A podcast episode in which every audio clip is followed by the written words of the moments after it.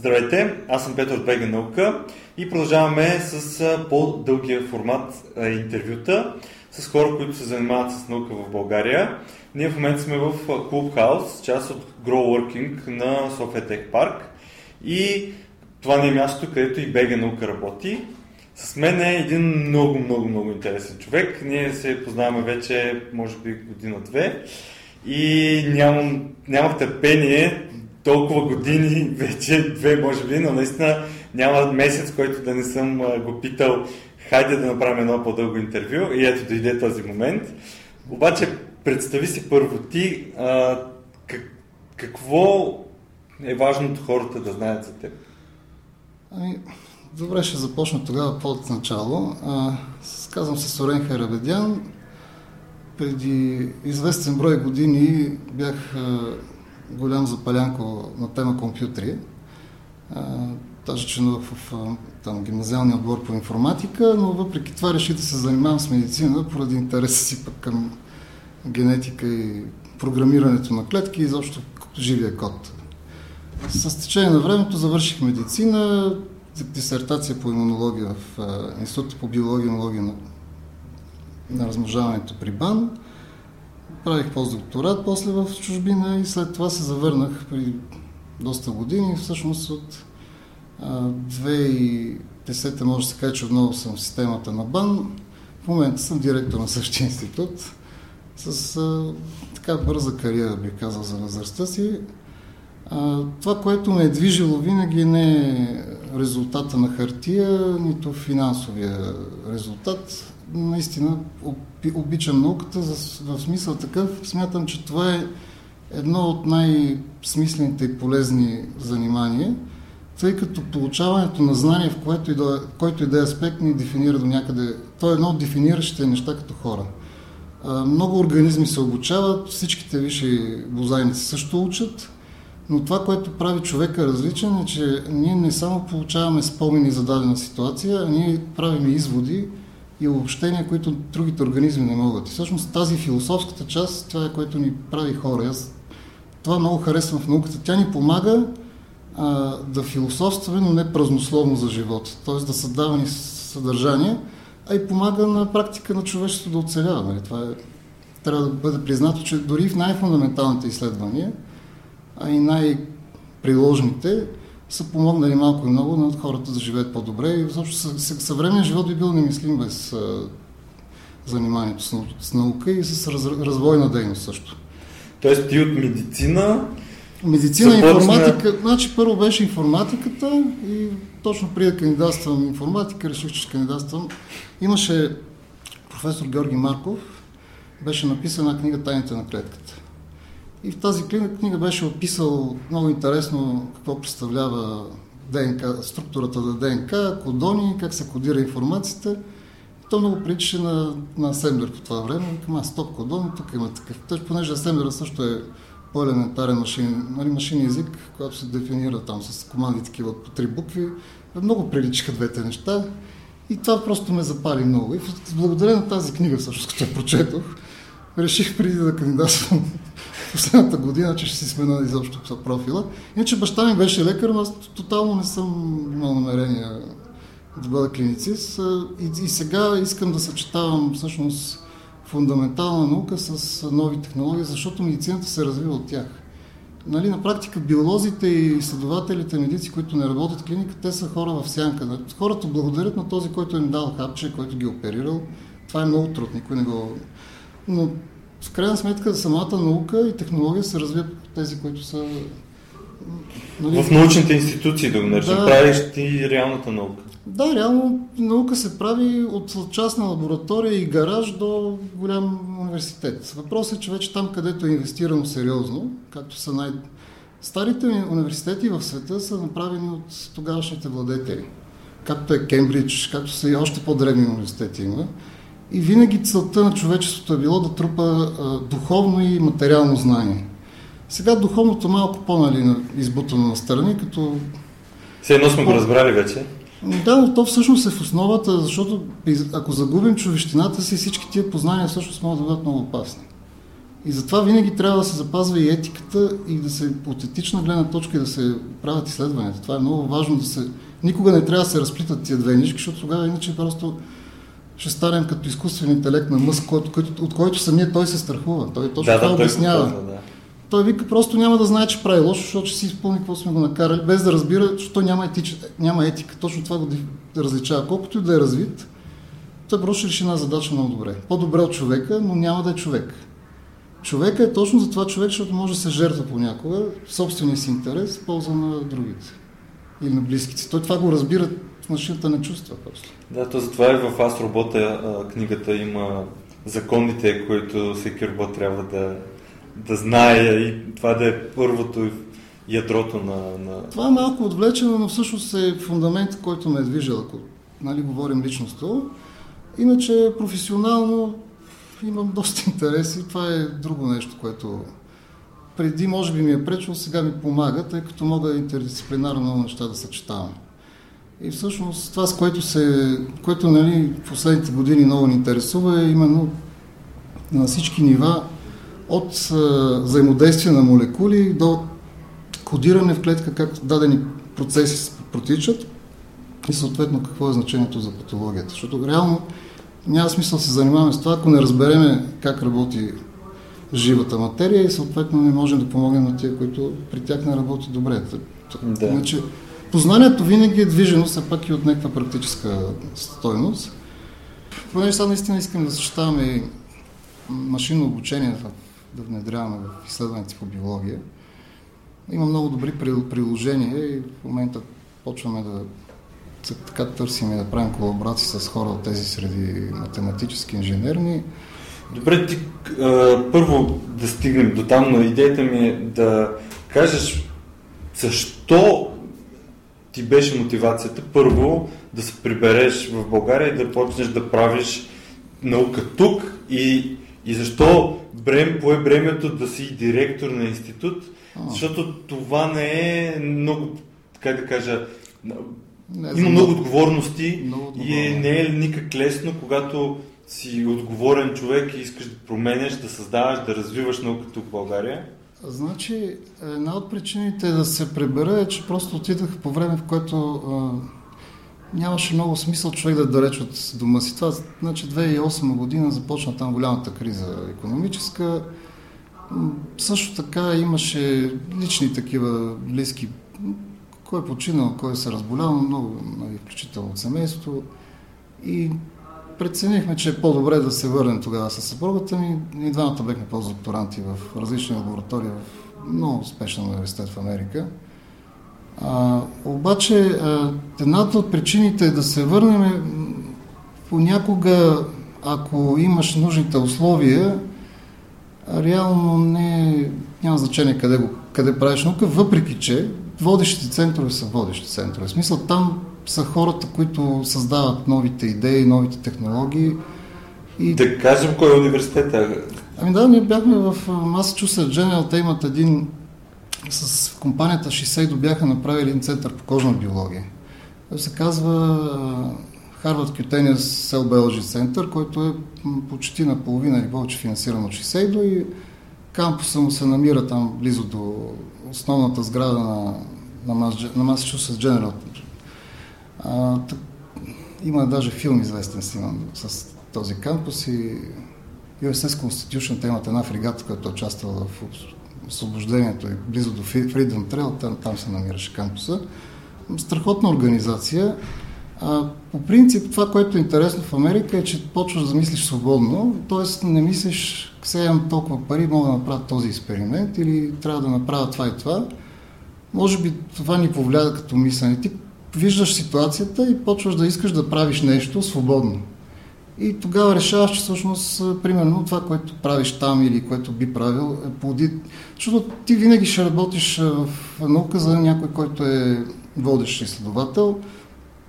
Чужденците взимат някакво финансиране, но не чак толкова голямо, т.е. имаш и таван на реализация. Обикновено практиката е, правиш няколко години постдокторантура, те и после вече а, с това добро CV може да отидеш в страната, от която си. Така правят германци, японци, корейци, защо не е ние, нали, на практика. И, и те се връщат в... Част от тях се връщат в собствени страни, си правят сами самостоятелно лаборатории, но наистина това, което е интересно, че Америка дава възможност, освен да работиш за тях, те, тези, те те обучават. И те обучават не само на технология толкова, колкото и на начин на мислене. Преди това в академията беше, докато бяхме докторанти, нали, имаше винаги някакъв лимит, няма пари за това, няма пари за това и ти почваш да разсъждаваш, ми с тия пари какво мога да направя не се разсъждава, сега си уча моите докторанти, да не мислят по този начин. За да дойдат пари при тях, те трябва да умеят някакви неща, да знаят някакви неща и най-вече да знаят къде искат да отидат. Тогава вече могат да кажат на някой, ето аз искам да отида там, искам да направя това и това, трябват ми тези средства. Те вече ще имат justification, нали, ще имат оправдание, защо ги искат. Нали, трябва ми такава технология. Това вече не е неразумно харчене. Ти, те, ти трябва инструмент, за да стигнеш до някъде, но а, просто при другия начин на мислене той много ли, лимитира. Той просто не ти дава възможност ти да мислиш върху научния проблем, ти мислиш на практика какво може да направиш с това да ти е в хладилника, в шкафа.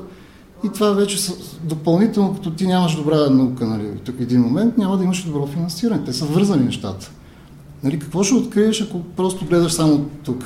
Нали, в крайна сметка аз виждам масата, но виждам зад масата и други обекти, искам да ги посетя тях. И тези неща от живота, те са и, в, и във всяко едно поприще и въпрос на мислене.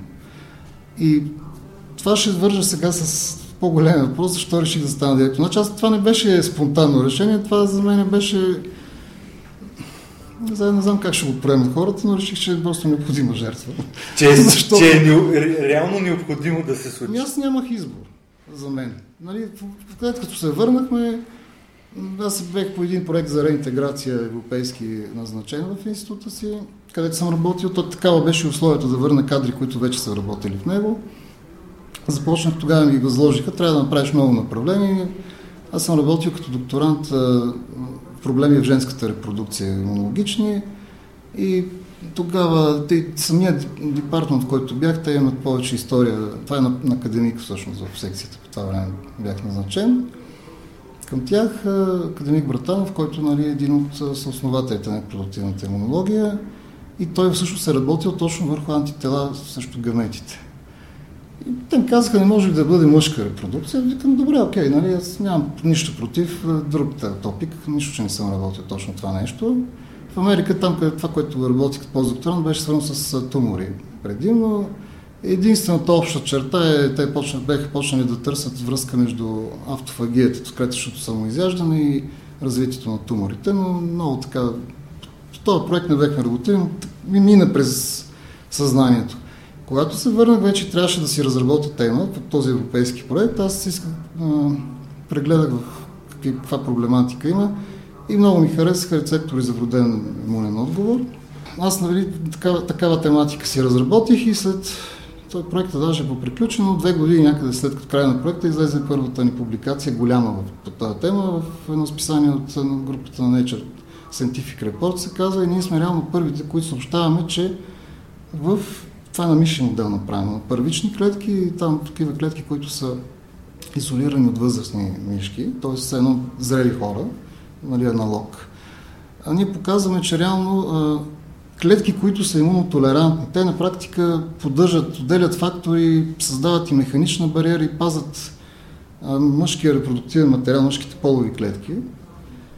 И, и се знаеха с години наред, че там почти не може има, освен ако нещо не, няма тежка увреда механична, не може има да активираш имунната система, защото те пазят всичко това нещо. Той е имунопривилегирован орган се води. Тести са. Ние показахме, че по определен начин, ако активираш тази система, всъщност си, имат си инфламазома, подобно на макрофагите, дори активират си, убиват си клетки, т.е. умират клетки. Смисъл такъв, това е един имунен механизъм, как увреждането в мъжките полови клетки при намишен модел, но той при човека го има, а може да доведе до стерилитет. Това беше, нали... И това е първото а, такова ами, показване в а, научната да, общност. Литература въобще идва да. от а, вас, идва от, от нашия институт, и от института е тук, и Бир, имунология. Те, може би затова до някъде го смяха, като мина по-навънка в тези нашите среди, защото все пак, нали, знае, че е на академик. Просто иначе не знам, тъй като не винаги се пуска среди от малки даже такива неща, нали? Кой са казали нещо от малка държава, кой сте е. Добре, да кажем После тогава... излезе немска статия, две години по-късно. Макс По-късно. Планк. Макс Планк, това е от групата на шефа на департамент по анатомия на Макс Планк. И, това е групата Макс Планк, значи става дума за Лудвиг Максимилиан в Мюнхен института. Тоест, едни от най-големите експерти в Са, света. те са голям институт. В смисъл, сериозен институт са, наистина. А, те пуснаха статия, която потвърди нашата теза, доказа. Да, малко се карахме по списанията. Искаха да се изкарат германци с пари, обаче те просто редакторите ни позволиха. Не им пуснаха редакторите, защото те, то няма друга статия, която казва, че в серотори клетките има инфламазони преди нас. Да, да.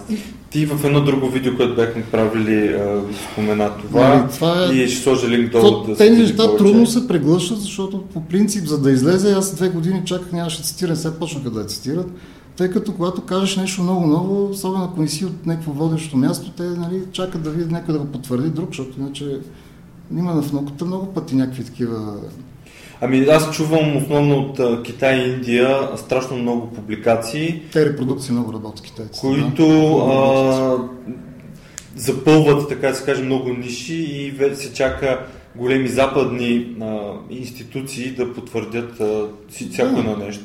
Включително дори японски а, изслед- изследвания има, които също се чака Запада да ги потвърди, което за мен е малко странно, че Япония е държава с много сериозно как да кажа, поне име, което дава технологии, дава а, качество, дава престиж на Това е една от причините, поради която предпочета да се върна. Има една дискриминация към част от света, който не е англоговорящ и англосаксонски, но сега това не е за коментар много. А, но това, не, това го казват и Много хора, това го казват и Много. учени, които с, а, това също е една основна причина да, да, да си кажат, ама аз му оправих България наука. Аз имах колега, който направи сел пред тъкмо като пристина в Бостон. Той направи статия в сел и се прибра в Индия, не, не остана там. Не, не иска да стане. В смисъл, прибра се. а, Той много интелигентен момче беше, но не знам. Аз гледах му там горе кариерата, но не можа така, нали? Смисъл, аз тук съм адвансирал повече. Да, но, Което е странно, защото той наистина беше много брилянтен. но ето пък, а, неговата държава печели. А те това е Както и нашата печели, това, че Сега, сте се върнали. Примерно южнокорейците имат друга рад практика. Те имат големи болници в село, които са с договор с Harvard Medical School и техните хора ходят на обучение. Което ще бъде прекрасно, особено в клиничната сфера го направят ако нашите хора, защото не защото ние искаме да ходим да правим. Нали. Има и колеги българи, които в момента има даже една наша сънародничка, която е груп лидер. Тя си от медицинска академия работи жената и в момента е в Бостон си има собствена група. Професор стана много, много добра кариера. Тя е много свестен човек, нали? Но мисълта е нали, просто хубава и в клиниката, защото те имат страхотна медицина. Някои работи може нали, да им куцат като политика на медицината, както стана с COVID, но по принцип като технология в Като медицината са много технология, напред. да. И това е една държава, която аз предпоръчвам в Северна Америка, изобщо където и в Канада, човек да отиде поне няколко години млади хора да прекарат, да научат технологии, да научат начин на мислене, да не са за да им е свободна душата и мисълта. да. И много хора го правят от цял свят, не е защото да останеш да си иммигрант економически. Това, което всъщност на мен това не ми хареса до някъде там, те имат много силно азиатско присъствие, които са економически иммигранти. И това малко разваля нещата, защото някой път, за да останат тия хора, си правят каквото там. Правят и глупости, да го кажем. Да. Най- без да се задълбочаваме, защото нали, Да, да, не, то е нормално, нали, особено това като ти е стимула. Даже се А. радвам, че в България се оправиха економически нещата и не се налага да сме чак такива економически мигранти в момента. Аз, например, имах Да. и сега оферта, даже по време на COVID, от една голяма биотек компания, но честно казвам, предпочитам да седа в страната. Ами имаме и други ползи да си правим тук нещата. Първо си ги правим вкъщи. Това изследване нямаше никога да го направим там. Защото просто нямаше да ги интересува този проблем. А две години по-късно Макс План казва, Да, те го потвърдиха. предполагам, а, експертите могат да го видят и в текстовете, като прочитат статиите. Ами то на, накрая се наложи да им напишеме и той човек е явно... Шефа на групата е много свестен, но той понеже статиите ги пишат там понякога явно по-младите, докторанти, постдокторанти. И си бяха позволили първи автор е докторантка там. И беше си позволил да напише включително, че предишно изследване, не, данните не са, техните са други, но то било старо изследване. това е изследване на групата на Юрк Чоп, който открива инфламазоните. Накрая им казахме, нали, извинявайте, но този човек е откри, той почина нали, в Швейцария, много известен проект. Той ги откри, в смисъл, той, за, като кажеш инфламазома, този човек и неговата група, които останаха там, които го работят, те са нали, първите в света и те още в първите им стадии са изследвали в човешки принотести какво става с тези инфламазоми. А, значи много интересно беше за нас, че всъщност клиницисти почнаха да идват и да публикуват статии, и да говорят по конгреси. Казва, има интерлевкин 18 в сперма на мъже с инфертилитет.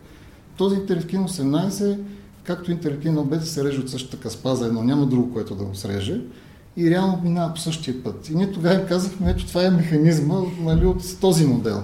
И в момента това, което искаме да направим, сега довършваме и наши проучване там точно по къде минава клетъчната смърт, как се активира. И сега ще минем вече и на човешки, ще вземем материал от хора, искаме да направим такива линии и да почнем да, да, да го транслираме вече в хора, защото между мишки и хора има разлика, специално в имунната система, особено някои молекули еволюционно са поети от други все пак е хубаво да се знае точно при човека, тъй като нали, при мишките нямат проблем с фертилитета, при хората има.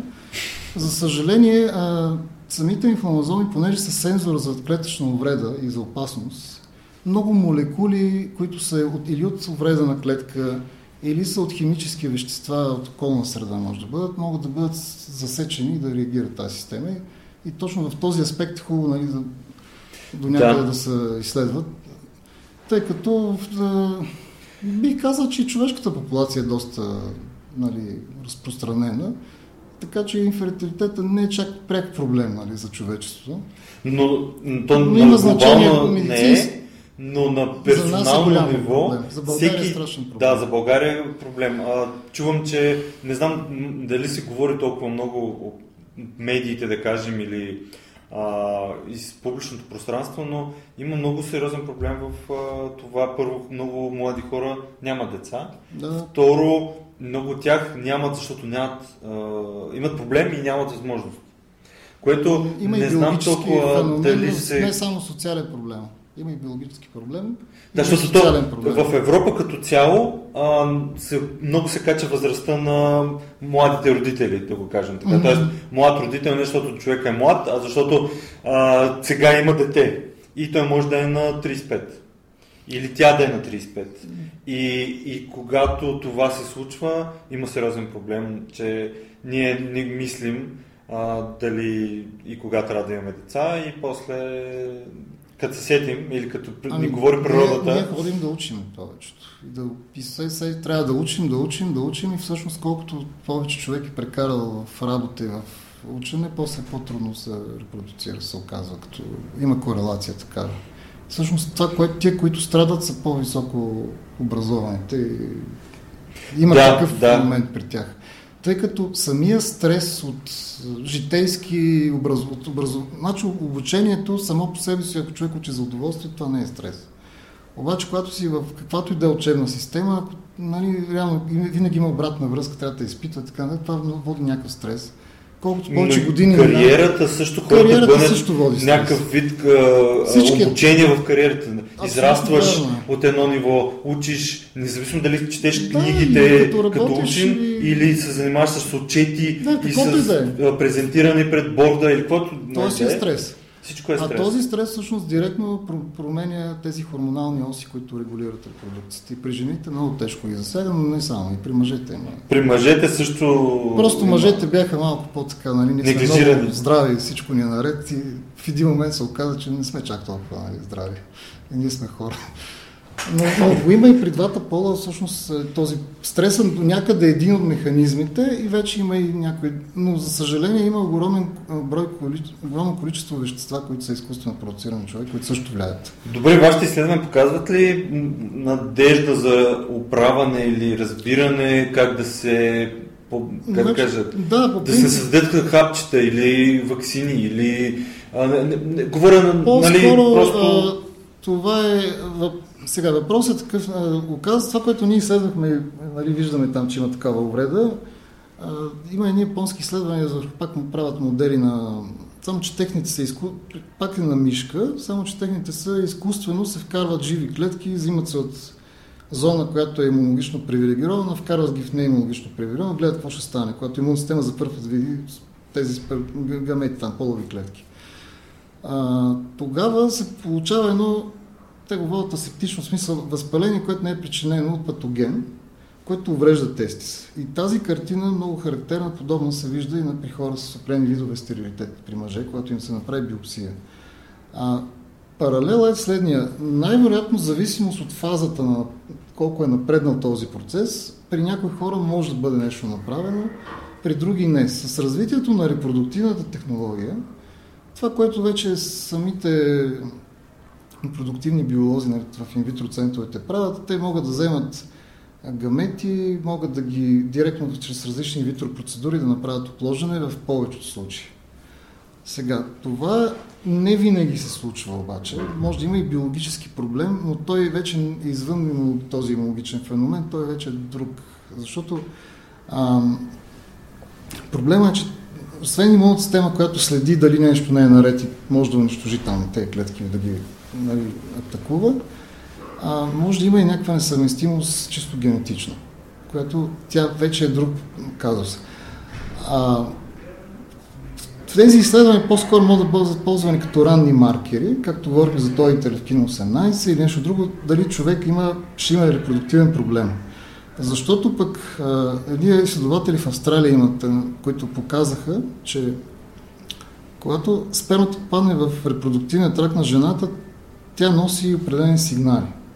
Тя обучава наивните клетки, които са на имунната система в репродуктивния тракт, да разпознават мъжките клетки и при последващото забременяване да не ги атакуват. И това, което се произвежда, защото плода е семиалгенен. Той половината е с генетика на майката, половината е с чужда генетика. И то е много сложно. Това всъщност репродуктивната технология. Това е най-големи, един от най-интересните въпроси. Как изобщо нещо, което е с друга генетика, изкарва 9 месеца нали, в организма им. Та има страшно много механизми, които пазят плода. Да изобщо да стигне до ембрион, да се развие като плод. В тези първи стадии, пър, при първи, преди зачеването и по време на зачеването, ако този мъж има вече такъв проблем с активирани възпалителни, инфламаторни цитокини, каквито ние изследваме. Тогава вече тези цитокини няма да дадат този, това обучение на имунните клетки да не нападат следващ развитието на плода и може да има вече ранен аборт. И ние ги навързахме тия неща като хипотеза, сега почваме да ги търсиме и като практика. Тук би, би имало значение евентуално за двойки, които не искат да правят инвитро, искат по естествен начин да зачинат и не, не знаят, що не, не се случва. Тоест вече могат да се изведат за инвитрото параметри и някакви дори да й помогне в терапията, за да могат при такива хора да... Да. Но той са по-малка група, защото... Но има държави в света, в които пък инвитро не правят по религиозни причини. Много държат да имат биологически деца и за тях това пък е... Вариант. Да, да за тях е вариант. И е да. по-интересно, защото те нито... Нали, нито те не осиновяват, и не правят а, такива, нали, там медицината до някъде само допускат. И... При да. нас не е така вече. Да, да, има доста хора, които си правят... Но а... да не забравяме, че църквата на Тимосела, професор Едвардс, като прави първото инвитро, нали? Да, така е. Да. Ето и в Польша има протести сега за... Това е същия професор, който нашия академик прави комитет по репродуктивна имунология 67 година. Да. Да поговорим малко за Кирил Братанов. Мене много ми е интересен този човек. Ами... Аз даже искам да направим нещо като документален филм, красен за него, защото а, не се говори. Аз се разбрах буквално от а, запознанството ни с теб в а, института и това, че толкова на високо ниво има български учен през социализма, който е а, пътувал. Той е завършил в Италия ветеринарна медицина. Да. Връща се в България и като се връща в България, нали, почва да работи в... Той институт е създаден 38 година нашия от един човек, който работи в Министерството за земеделието. Идеята е била да има институт, който да развива репродуктивни технологии, всичко в, в, в животновъдство, което е правено като интенсифицирано животновъдство. Всички технологии са въведени в този институт. И за разлика от сега, тогава буквално са ги разработвали там и след това са ги въвеждали в, в селското стопанство директно. В смисъл, те са имали директна връзка с практиката. Създаден института за това реално? Института е създаден за това, имали са опитни бази с животни, ходили са хората, после, после вече там изкуствено семенява всичко това да го правят. Има още възрастни са хората, нали? но все пак имаме такива сбирки, които са годишни институти, те идват тия хора и разказват как са ходили. Аз на една да се присъствах и, то, това. Нали, малко те го разказва с един патос, който може би нали, така да изглежда в момента не знам нали, кой как би го интерпретирал, тези хора реално са участвали и института всъщност е бил директно вързан с практиката и то много сериозно. Което е и бил добре финансиран по тази причина. Защото все пак той е, за това е разработен. Вече когато Братанов става а, директор на института и нали, професор, това е някъде пак 60-те години, а, той 49-та година му е една има публикация за това, че в крави, които не могат изкуствено, при изкуствено семенява, има такива, които не могат да ги оплодат. Те чуят какво става и той тогава почва да изследва с неговата група и установява, че има антитела срещу... Значи те крави развиват антитела срещу изкуствената сперма. Там, не изкуствена сперма, но при изкуствено семенява срещу да. спермата на донора, там пикът, който ползват. И това е една от първите публикации за антиспермални антитела в света. Да, но говорим 49-та. Ами 49-та. Което науката и технологиите въобще не са това, което даже може да си представим колко са били. Едно от първите, да, е, един от първите ембриотрансфери в Европа също е правено в нашия институт. Просто а, мен това, което едно от нещата, които ни се искаше да възстановиме до някъде тези технологии, да има хора, които могат да ги правят. В смисъл, това е една от първите статии специално по този проблем. После, а, интересното е, нали, понеже а, ще правим и друг филм, може би там по-подробно да разкажа, но с две думи, 60-те години започват различни групи да работят, да публикуват различни неща. И той 67-ма поема инициативата, негова инициатива. Той е бил много такъв а, напорист човек. Близък е бил до властта, както казват. Не знам сега по каква причина, с последните години в институт така, нали, не искаха много да го споменават, а реално той е всъщност основоположник на всичките а, научни движения за изследване на репродуктивна имунология.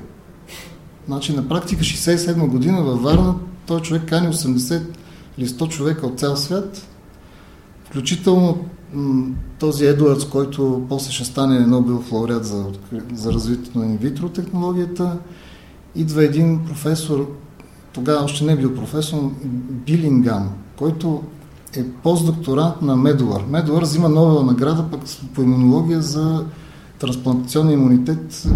То, в смисъл, те са... хора са... Да, англичаните са били много силни. В, а, и те всъщност България. твърдат, че нали, до някъде все пак концепцията за репродуктивна имунология, този, това, че плода нали, е, има и мъжко и женско. В смисъл има генетика и имунолог, имунологични, а, има антигени от мъжа и от жената, т.е. бащата и от майката и това как се разпознава и защо не се отхвърля, този имунологичен феномен те решават, че почват да го изследват. И затова те нали, до ден днешен казват, че те са идейните създатели, но фактологически аз също се интересувам като по-млад човек, който не е нали, очевидец на това нещо. Имаме колеги, живи професори, които са очевидци на, нали, на тия събития, съвременници са, ние не сме съвременници, затова това, което успях да, да, да се поинтересувам и да разбера, фактологически той прави първото дружество в света, Учредяват го в Женева и в София, заедно с Едвардс. И това какви времена са били? Едвардс му е бил, да, той, му е бил, той се води там по това време генерален секретар, не знам какво си, нали, такива са били термините, но няма значение. И в речта, която е новилата на Едвардс, той понеже си беше болен по това време, 2010 година, един друг английски професор чете тази реч има кадри и те обясняват самия как му е минал неговия научен живот. Тоест, те интересува се от това, после от, от други неща и как стига до тази концепция. И това му е било едно отклонение, когато се интересува от инфертилитет и иска да прави... По това време са имали идеята да правят нещо като вакцина за, за безплодие. Не да за фертилитет, а обратното, нали, там където прекалено много има. Да. Имали са много такива залитания научни в много държави, не само в развитите.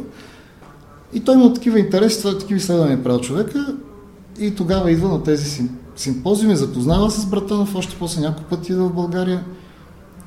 А, на новелата му реч той показва снимката, когато говори професор Шулман, там, който е първия касиер на комитета и е, той седи на масата там за учредителната.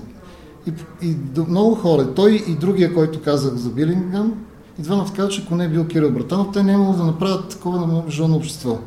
Българският комитет, който е координационният, международен координационен комитет, той е първата организация, 67 После няколко години по-късно правят международна организация по репродуктивна имунология, на която Братанов е първи президент, но те са вече на 4 години имат, избират нов, след това вече са други, нали?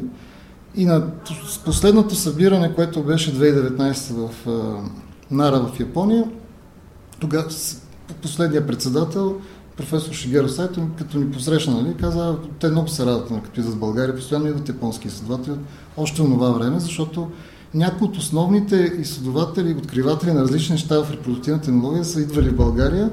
Част от тях са японци и те работиха с института дълги години. Да. И Шигеро Сайто ми каза, ми, той, ако не беше Кирил Братанов, нали, ние всички знаем, че от него тръгна. Това ми го казват и угарски професори, които обясняват как Братанов е организирал цял кораб на времето да ги води в Япония на конгрес. И тя е угарска професорка, Секи Рашбарто се казва, много така известна в средите.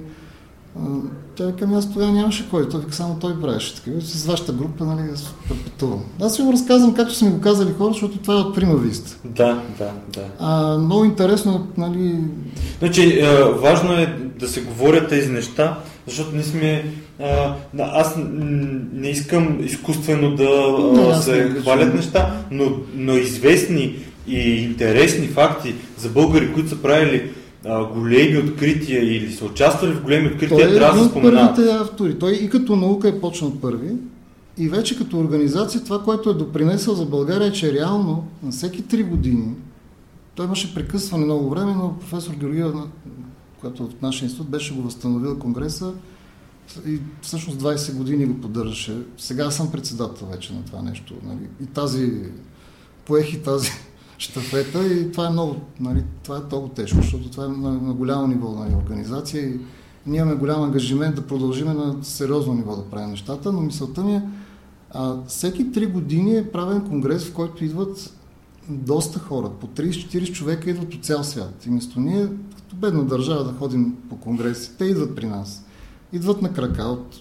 Идвали са много известни професори от Кембридж, от Канада, от, а, имат цяла група японска, която идват от няколко техни университета, от, от щатите идват няколко също много известни в тази област. То е по-малко общество репродуктивна технология, тъй като инвитрото много нали, помогна част от тези проблеми да бъдат технически прескочени.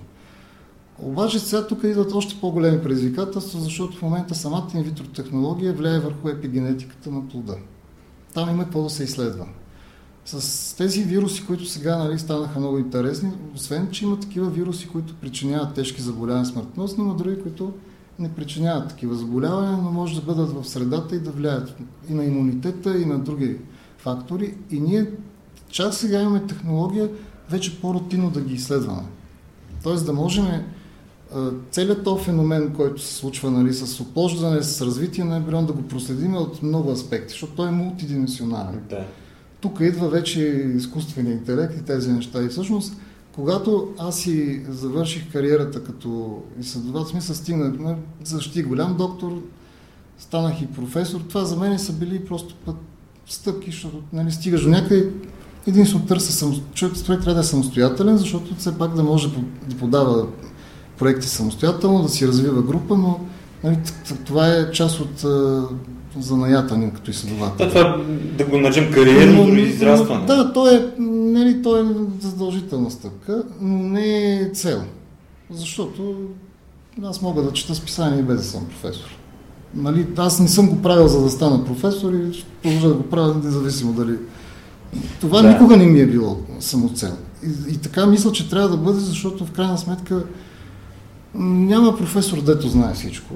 И това е, няма човек, който знае всичко. И ние трябва винаги да знаем колко сме малки спрямо нали, за обикалящата неизвестност. Да. И тези граници на неизвестност, тя постоянно, нали, колкото повече знаеш, всъщност се оказва, че много повече неща не знаеш. И тук вече дойде и момента за интердисциплинарност. И понеже аз все пак имах възможност да работя навън, работях с... От 2010 работим с една-две групи, които са чужди. В смисъл, едната е американска група, изследвахме един пептид, който е имуномодулиращ, също изолиран от ембриони. Той в момента FDA го одобри вече като има fast track. Това е те са в програма за бързо изследване за клинично приложение. Mm-hmm. Тъй като вече и клинични, значи направих един-два клинични изследвания в, в Майами в университета за чернодробни заболявания и други, вече дават на пациенти. В смисъл, той е изолиран от ембриони, дълги години се опитаха да го ползват като маркер, но не можаха да го дефинират само като единствен маркер, дали ембрионът е жив или не. Беше доста дискутабилно в средите понеже вече там се намесват и економика, нали, искаш да правиш нещо, което е, има и комерциален аспект и става вече по-конкурентна история. На нас никога не ни интересува тази част. Нас ни интересуваше научната част и ние всъщност сме хората, пък, които сме дефинирали как този пептид работи. Тоест с биоинформатика, с експериментални методи сме показали с кои молекули се свързват, точно кои аминокиселини, ако ги мутираш, какво се случва. Това беше нашия принос там, като почнахме тази колаборация с тия хора. И в общи линии с, от тази колаборация вече почнахме да работим с групи от Великобритания, с австралийска група, в Штатите няколко групи, гер... мисля, че и с германци, в Швейцария имаме няколко. И стана много вече така да. пъстро. И това е много интересно, защото тогава, като работят по един проблем няколко лаборатории, ти имаш едни резултати и не знаеш изобщо какво прави други човек, тъй като си ги съберете вече виждаш това, което ти си направил, на него в ръцете му как е проработил. Да. Тук е абсолютно... И така трябва да се прави наука. Значи имаш една концепция в България, ще правим само наша... Значи, национална наука, да, не трябва да, водещ, да имаш водещи тематики, които ти работиш и другите ти помагат да си развиеш твоята теза. Не само ние да работим за тях. Нали? Това е окей. Okay. Обаче да работиш само една група, само 5-6 човека и да нямаш един-двама външни да, да са участвали в това изследване, те после не му вярват много, защото когато аз имам резултат и го дам на някой друг и той го повтори същото, най ми се случва и в щатите да работим с по едно и същото и ти, ти виждаш дали ти се засичат нещата или пък са точно обратното на другия човек в ръцете. И, и тогава имаш потвърждение от някой, който даже не те е виждал, нито ти него. Да. После, защото трети човек събира нещата и казва, окей, тук, нали, да, и така. тя науката не е българска, немска, френска, не, тя, това е човек, науката е наука, дейност която... Международна предприятие. Да, а, скоро вземах интервю на, на директора на полимерите и той, Петър Петров, и той това обясняваше, нали, че а, учените, дори а, институтите са една капка в голям океан да. и без тези капки няма океан. Обаче нито една капка не прави океана. И не може да България, примерно, да каже, ние си правим нашата наука и си а, не, не искам да се занимавам с другите.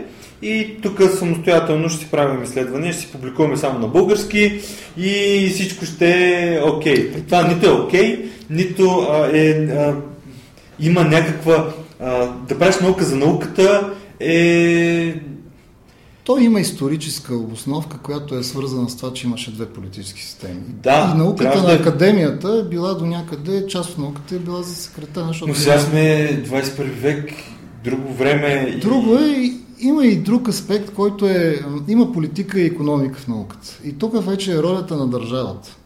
Да, да. разпознае къде ще има добра, добра връщане на инвестицията си и да инвестира в тези научни сектори, и хора, ако щете, или организации, които са нали, стратегически ключови за дадена страна. Защото а, точно тази история с германците, нашето е нещо древно, да кажем. Не е някакво, нали, което ще обърне. Не сме направили някаква вакцина или лекарство срещу рак, но когато тръгнеш да правиш нещо, искаме да правим преди време един стартъп и аз точно за това се отказах, защото всички казаха ми, намерете буквално фирма, която е на пазара, която да го помогне да го разработим. Да, но ти още преди да си го разработил и да си го защитил патент, но те вече искат да го продават. Е хубаво, аз как ще го задържа в България, как ще развивам хора с него, които да могат да имат кариера в това. Да. И когато ти искаш нещо вече, което има комерциален аспект, тогава интересите са такива, че обикновено а, големи, големите фарма компании, те няма... Първо ти нямаш парите да го развиеш до крайен продукт, защото трябва да имаш буквално милиарди, не милиони. Ако ги нямаш тези пари, обикновено изследователите, които са натрупали огромно количество а, проекти големи, те стигат до едно место, където показват, ето това моето нещо нали, става за тая молекула или става за лекарство или за диагностика.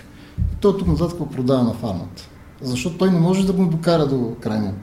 Първо, половината изследователи си ученици са съвсем различен тип хора и те не разбират от бизнес. А, Защото те не се занимават това, а, и не трябва. Друга. Прекалено много не трябва, но, но, но предприемачество има в науката и модерната наука става все по-предприемачески настроена. Дали това е добре. Времето ще покаже. Ами то зависи от а, науката. Значи някои науки са хубаво да са комерциални, други пък не е добре изобщо. Но да има държави, които финансират, включително България, си има самото финансиране на академията и на университетите, дава поле за а, фундаментални Аз не казвам, че трябва да бъде само фундаментално, само комерциално. По-скоро да. тук има един друг аспект. Когато стане вече комерциално, а, самите външни, тези, които трябва да те оценят, да ти дадат финансиране да го развиеш, те имат интерес да го купат, те имат интерес да го имаш ти. Това ами, е буквално да, откровенно е, казано. Да, да, да. И ще, или ще ти го затворят, или ще ти го купят. Те, ако ти искаш да кажеш, искам да. Защото ти утре искаш да станеш техен конкурент, те няма да го направят това. Да. Те нямат интерес да го позволят. Когато да, е нещо голямо, говорим. Когато е по-древно, нали, сега да, малка фирма да, с два продукта може да, да е преглътне. Факт така е, така е, да. Но пък нали, крайната цел е, те като платят 2 милиарда за създаването на вакцина, тази вакцина да помогне на хората така е. да са по-здрави, да са живи, Но, да се родят. най-големите компании, там просто те понякога имат економически лостове техния продукт да, независимо колко е добър медицински, да бъде техния продукт. И ми да, защото пък компанията цели продажби. И, и според мен... И тук вече се получават малко такива деликатни до, моменти. До политиките, които трябва да контролират това нещо. Защото а, държавите големи имат, имат лостове. Да, но примерно сега, когато се говорим за а, вакцините за COVID, колко организации работят за създаването на такава вакцина? Има поне 20 в които са преди, значи, е, може би поне 5 или 10 са на трета фаза отиват. Да не, да не говоря на Изус, защото не съм така нали, пряко подготвен, преди време ги гледах.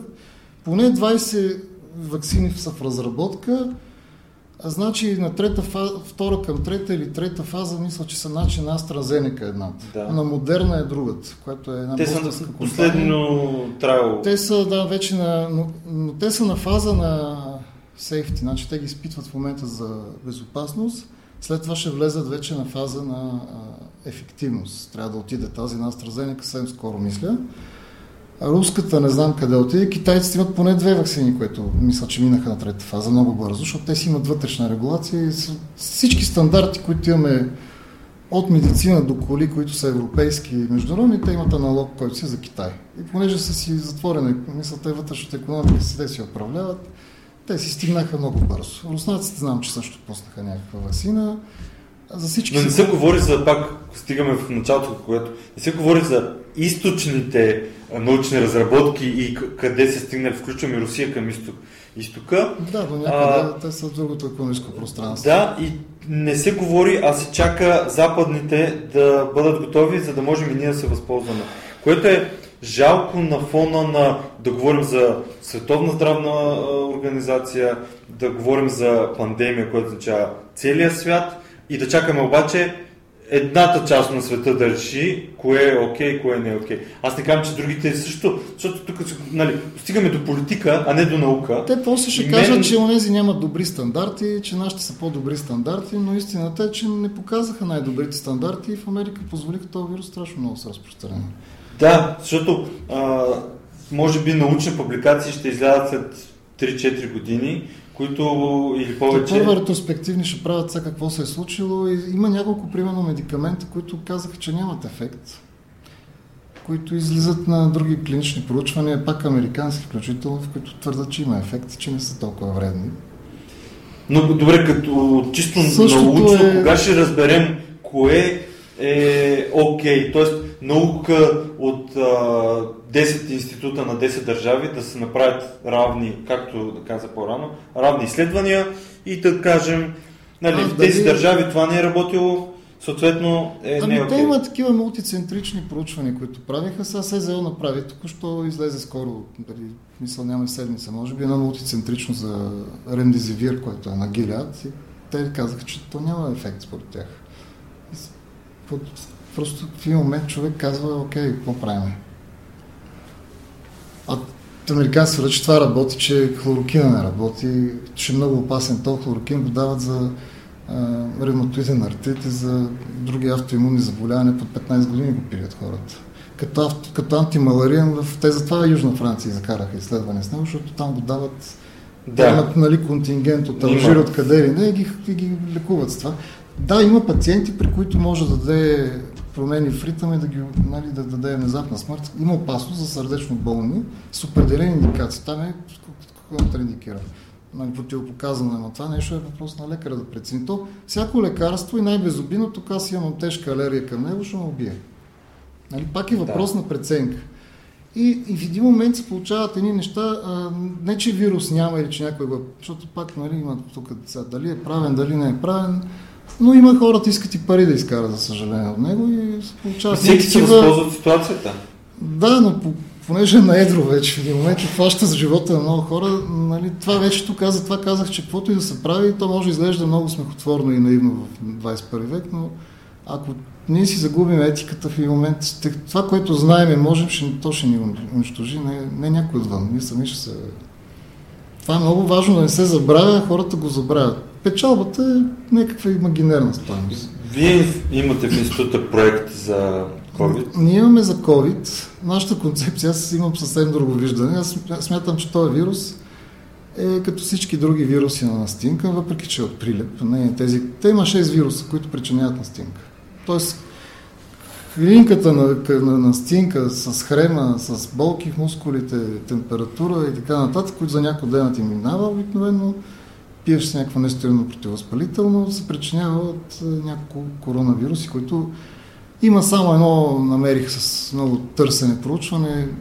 20-те години в Штатите е имало един старчески дом, които са умрели от обикновен коронавирус, възрастни хора, имунокомпрометирани, такива с много тежък имунодифит. Нали, били са с много понижен имунитет. Реално тези вируси не бяха смъртоносни.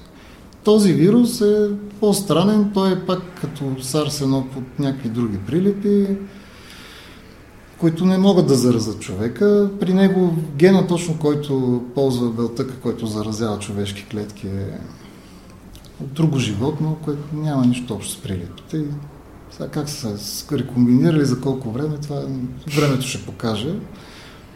Никой не може, аз за мен е по-скоро никой не може да докаже дали вирусът е правен или не е правен.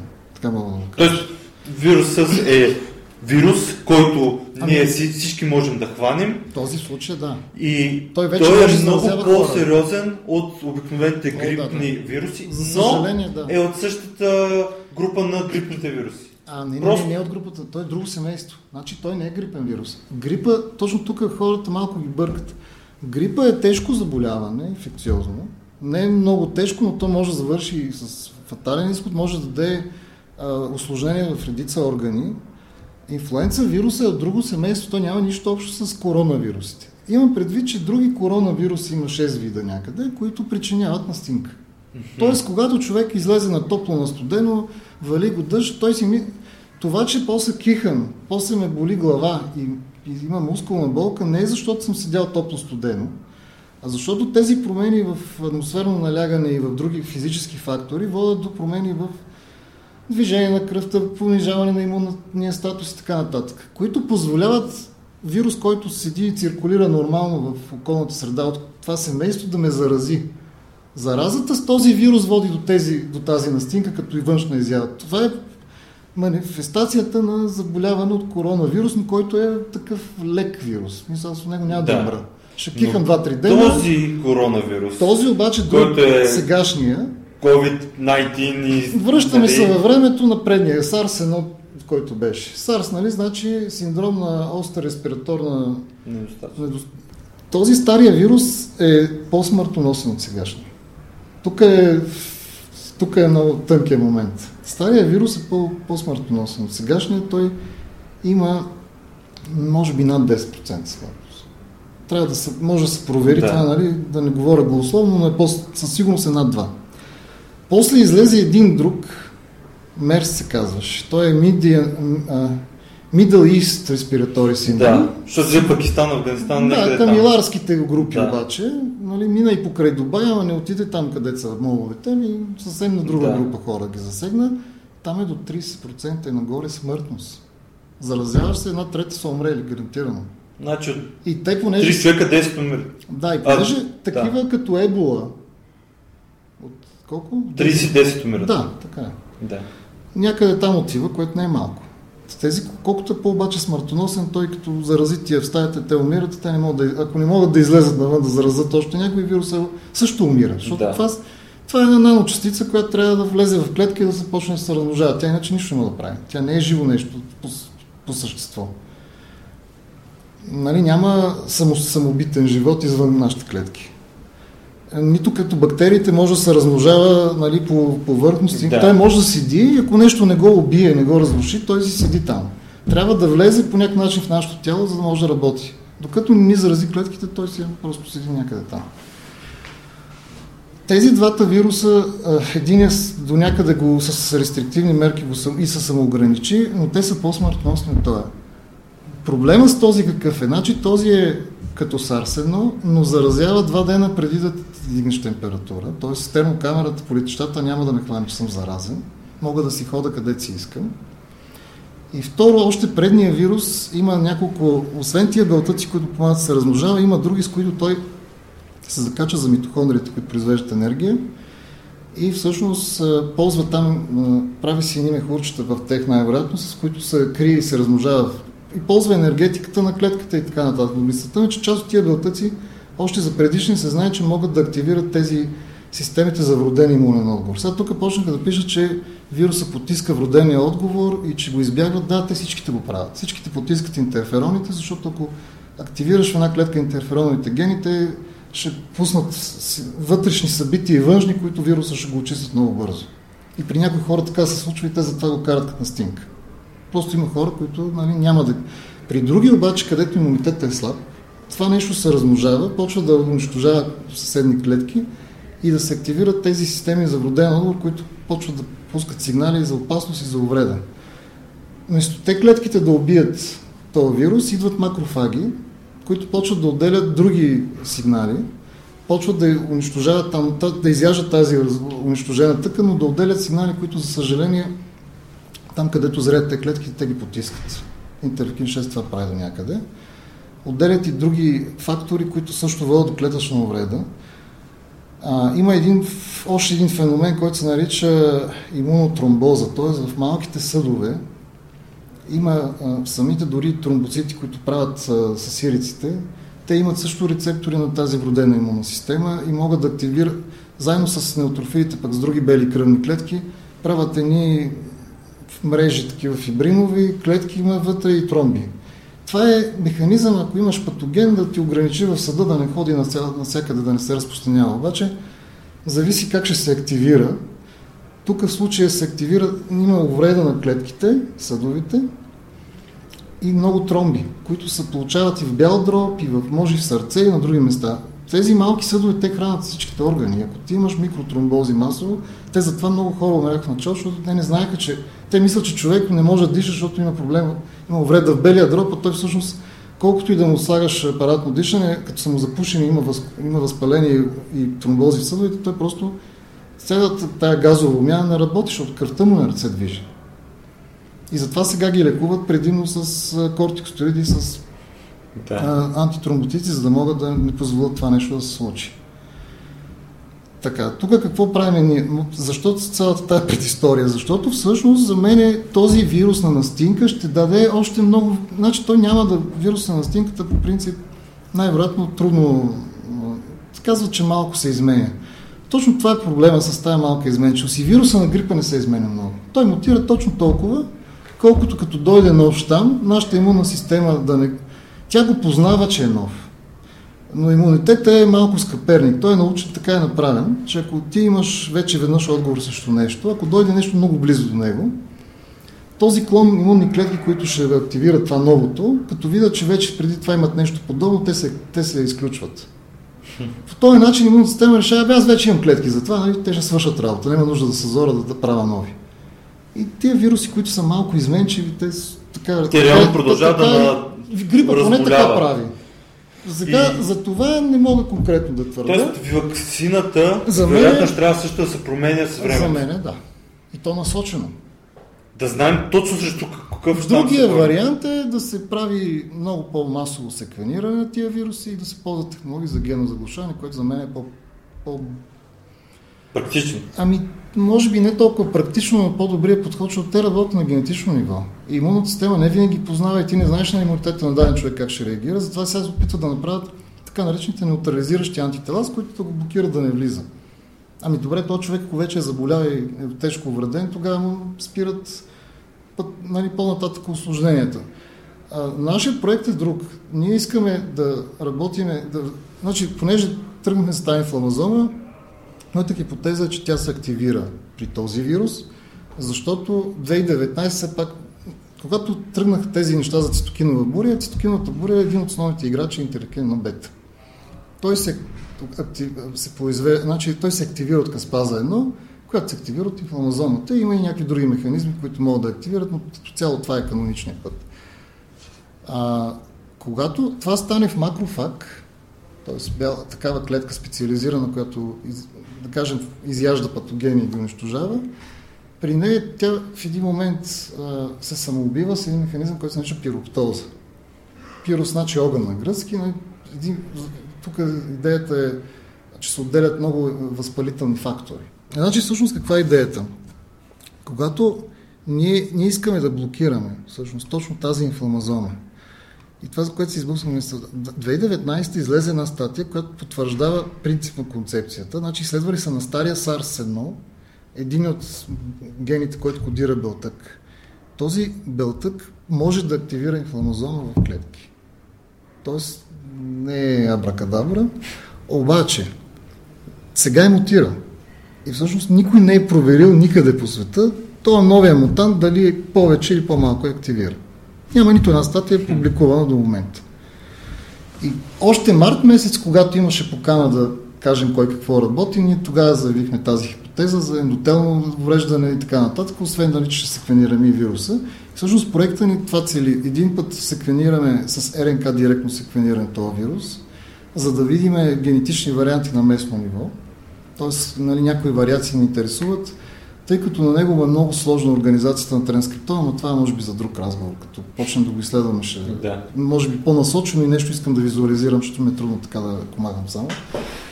А, така че това е едната част, което ще бъде от пациенти.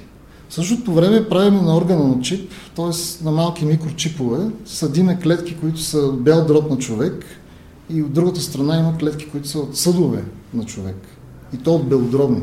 Те са изолирани. В случая ще вземем готови такива, които са от банка, защото няма как на пациенти да вземат много. Първо ще стане много по-сложно, пъти по-скъпо. Да. Това са вече клас клинично проучване с разрешение. А ние искаме да покажем първо proof of concept, дали това е вярно, защото това е хипотеза на този момент. Обаче, да.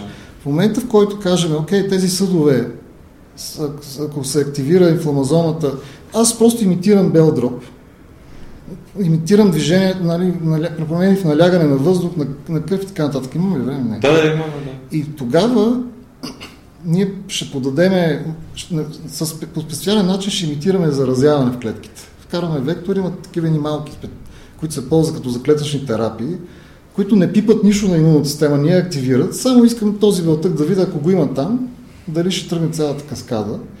И вече имаме друго нещо, което почва да свети, когато се активира тази инфламазона. И искаме да видим какво ще стане, дали ще се активират белодробните клетки, дали ще активират инфламазона, дали ще се активират в ендотелните. Следващия момент е пускаме макрофаги човешки. Вътре в системата да върват. И като се активира, искаме да видим вече визуално с микроскоп какво ще се случи. И там вече системата е реал-тайм гледа. И затова сме взели една машинка, един сървър за машинно обучение базов клас, който чисти фокуса, дебне какво се случва и разпознава отделните клетки по маркерите. Интересно. Тук, тук Тоест, този... Искаме да направим модел на Bell Drop и какво ще стане, ако, ако активираме точно предните гени, които подозираме, че могат да активират инфламозомата. Ясно е, че ако намножиме жив вирус, той ще почне да ги разрушава, там е друг механизъм. Аз искам само този път да Защото ако той работи, Следващата стъпка е, има, има възможност, има една технология нова, която може да се ползва за инхалатори.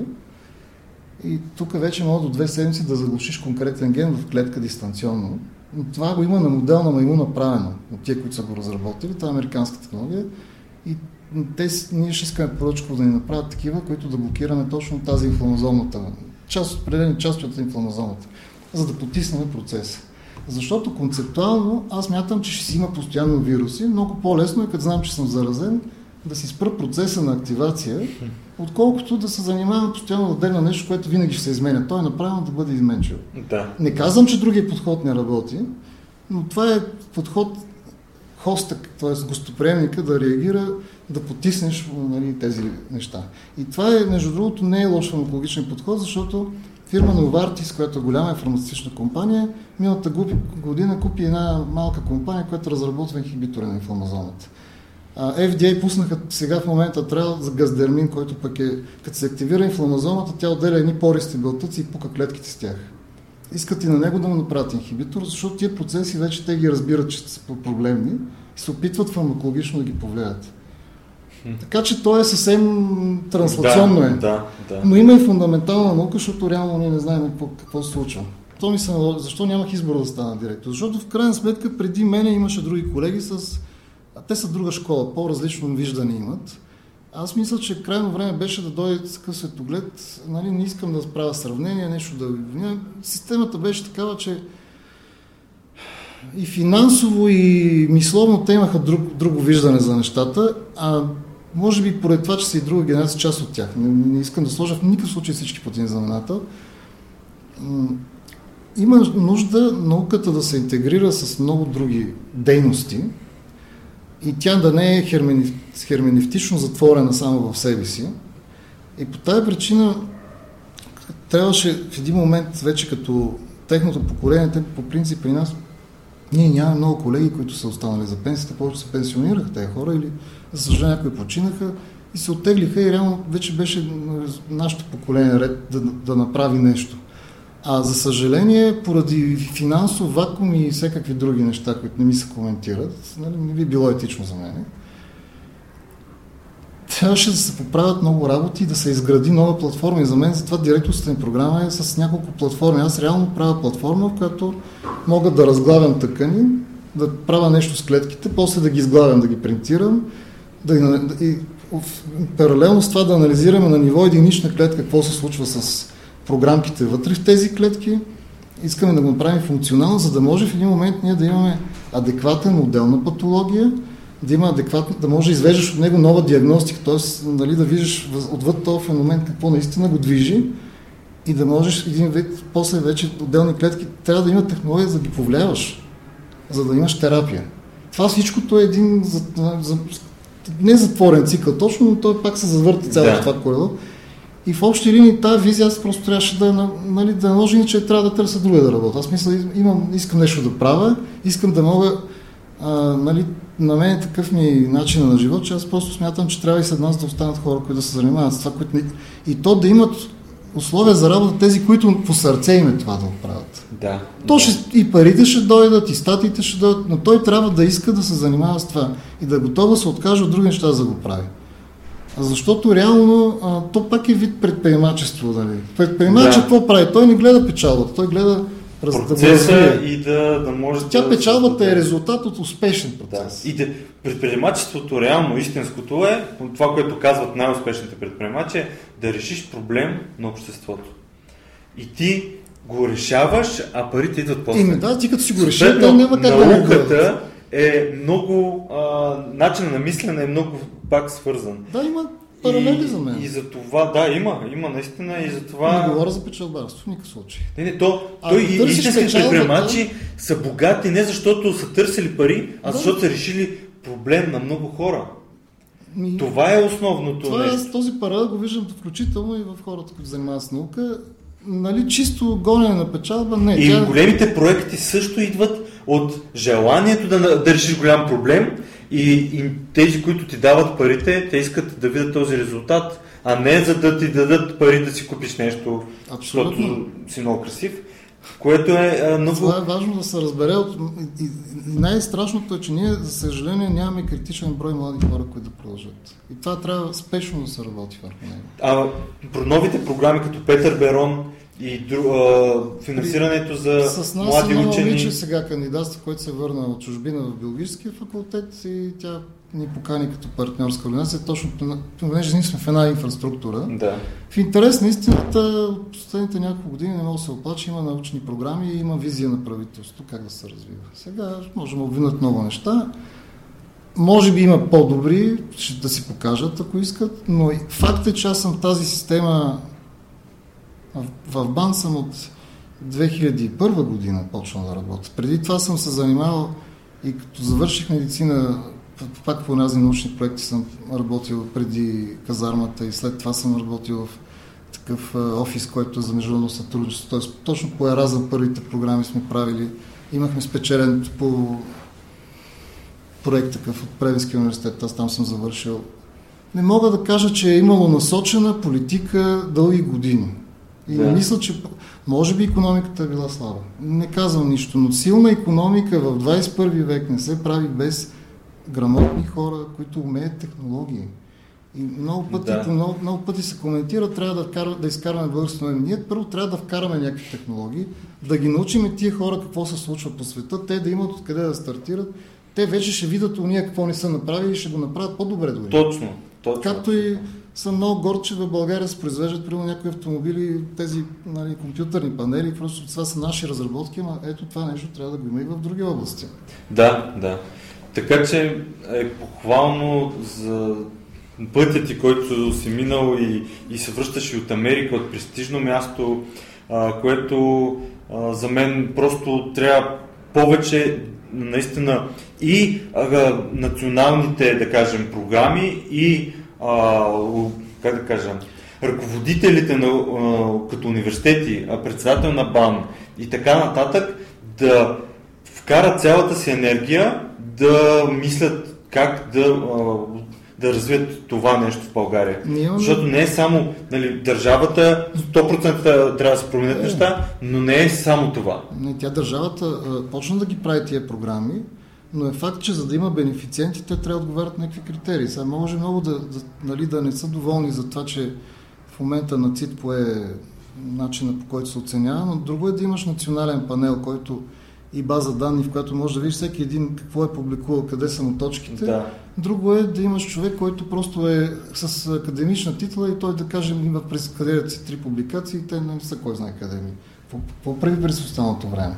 Значи аз, аз за това смятам, че ние, ако ние си бъдем ако на нас ни се подаде сега ръка и те вече ни е подадена, ние сега трябва да докажем, че наистина българска научна общност може вече като докаже, че може, аз не мисля, че която и да е държава и нали, администрация държавна, би се отказала да развива този потенциал, защото тя економиката ще расте от това нещо, няма да намалява. Абсолютно, да. Абсолютно. И те са толкова вързани нещата, че просто даже не знам нали, защо ги дебатират понякога. Но въпрос... Ама не се вижда, не се вижда дори и е... по няко, някои политици не го виждат, а, не се вижда от а, лидерите на научни организации, защото... Имаше а... една концепция, че всичко ще си внесеме, защото пак тук има пак економика. Тук Ама има тук, конфликт на интерес. Ние откъде ще вземем тези пари, че си внесаме всичките неща? Ами сега ще ти кажа, ако нашата държава нищо няма като интелектуална собственост не произвежда, хикс и Z ще почнат да го внасят. Ще печелят много, защото тук няма нищо. Само, че това е много тъп модел. Те даже и... в Африка не го правят вече. Да, и абсолютно, абсолютно. И не само... И ще обогати точно трима души или пет човека. Това, това обществото къде ще отиде? Ми надолу. Трябва да са достатъчно патриоти да разберат, че освен лично... Те пак ще изкарат пари и без да го правят по този, този начин. Мисля, че повечето... Но това имаше такъв период, който така мислиха за някои работи. Надявам се, особено сега, покрай а, коронавируса, а, да се разбере, че ние всички разчитаме на науката да, mm-hmm. да реши тези проблеми. Да. Съответно, не само това е а, нещо, което трябва да решим. Много, много, много проблеми са. И ако ние в България не, не почнем да а, погледнем как ние можем да допренесем за общото световно знание и развитие на науката, а, ние ще нали, просто няма да имаме развитие като нация и като економика. А ако започнем тук да финансираме наука, тук трябва да има устойчивост. Трябва да а, разберем, че това ще ни докара инвестиции, това ще докара а, хора, които тук да започнат да правят наука и много млади.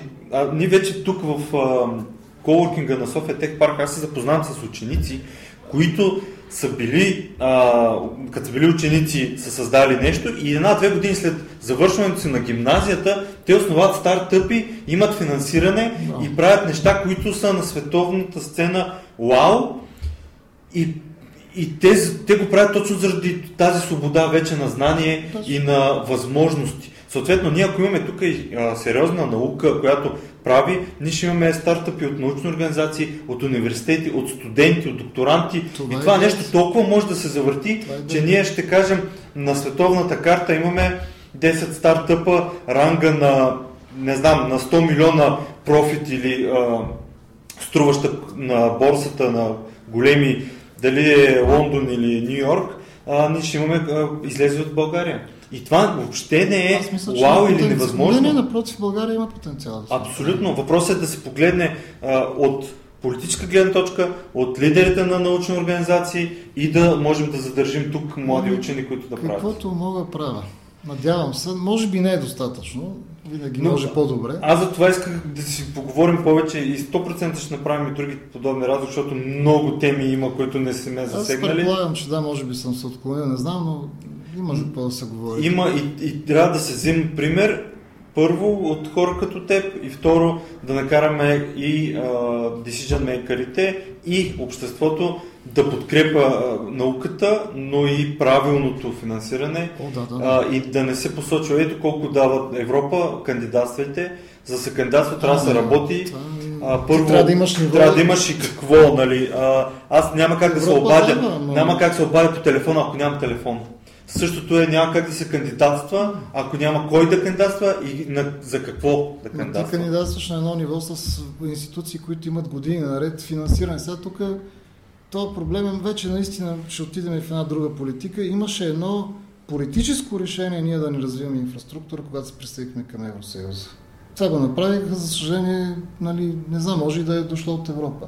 Аз пак казвам, има някои неща си ги правиме ние, може да са и даже наши хора, нали, реализаторите, но те също имат, на хартия може да имат една визия, понякога имат друг интерес, защото в крайна сметка ние сме една държава, която 20-30 години е била много силна в селското стопанство и сме били първи.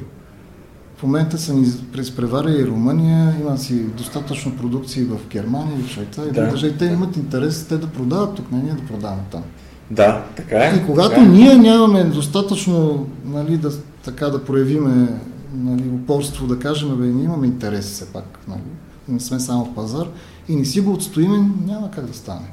Аз не, не искам да обвинявам никой, защото не е много лесно. А, в момента съм такава роля, че трябва да балансирам между това да налагам политика и визия и всеки ден да се сблъскам с хора, които свикнали по един начин да мислят и даже установих, че някой път те не че искат да пречат да се промени нещо. Просто човек така е устроен, че ако нещо му е 20 години пред очите по един начин, много по-лесно е психологически да го възприеме на 21-я ден така. И ако изведнъж всичко му го смениш много бързо, то пък му е стресно това и пък те почват да дават заден, нали, някой.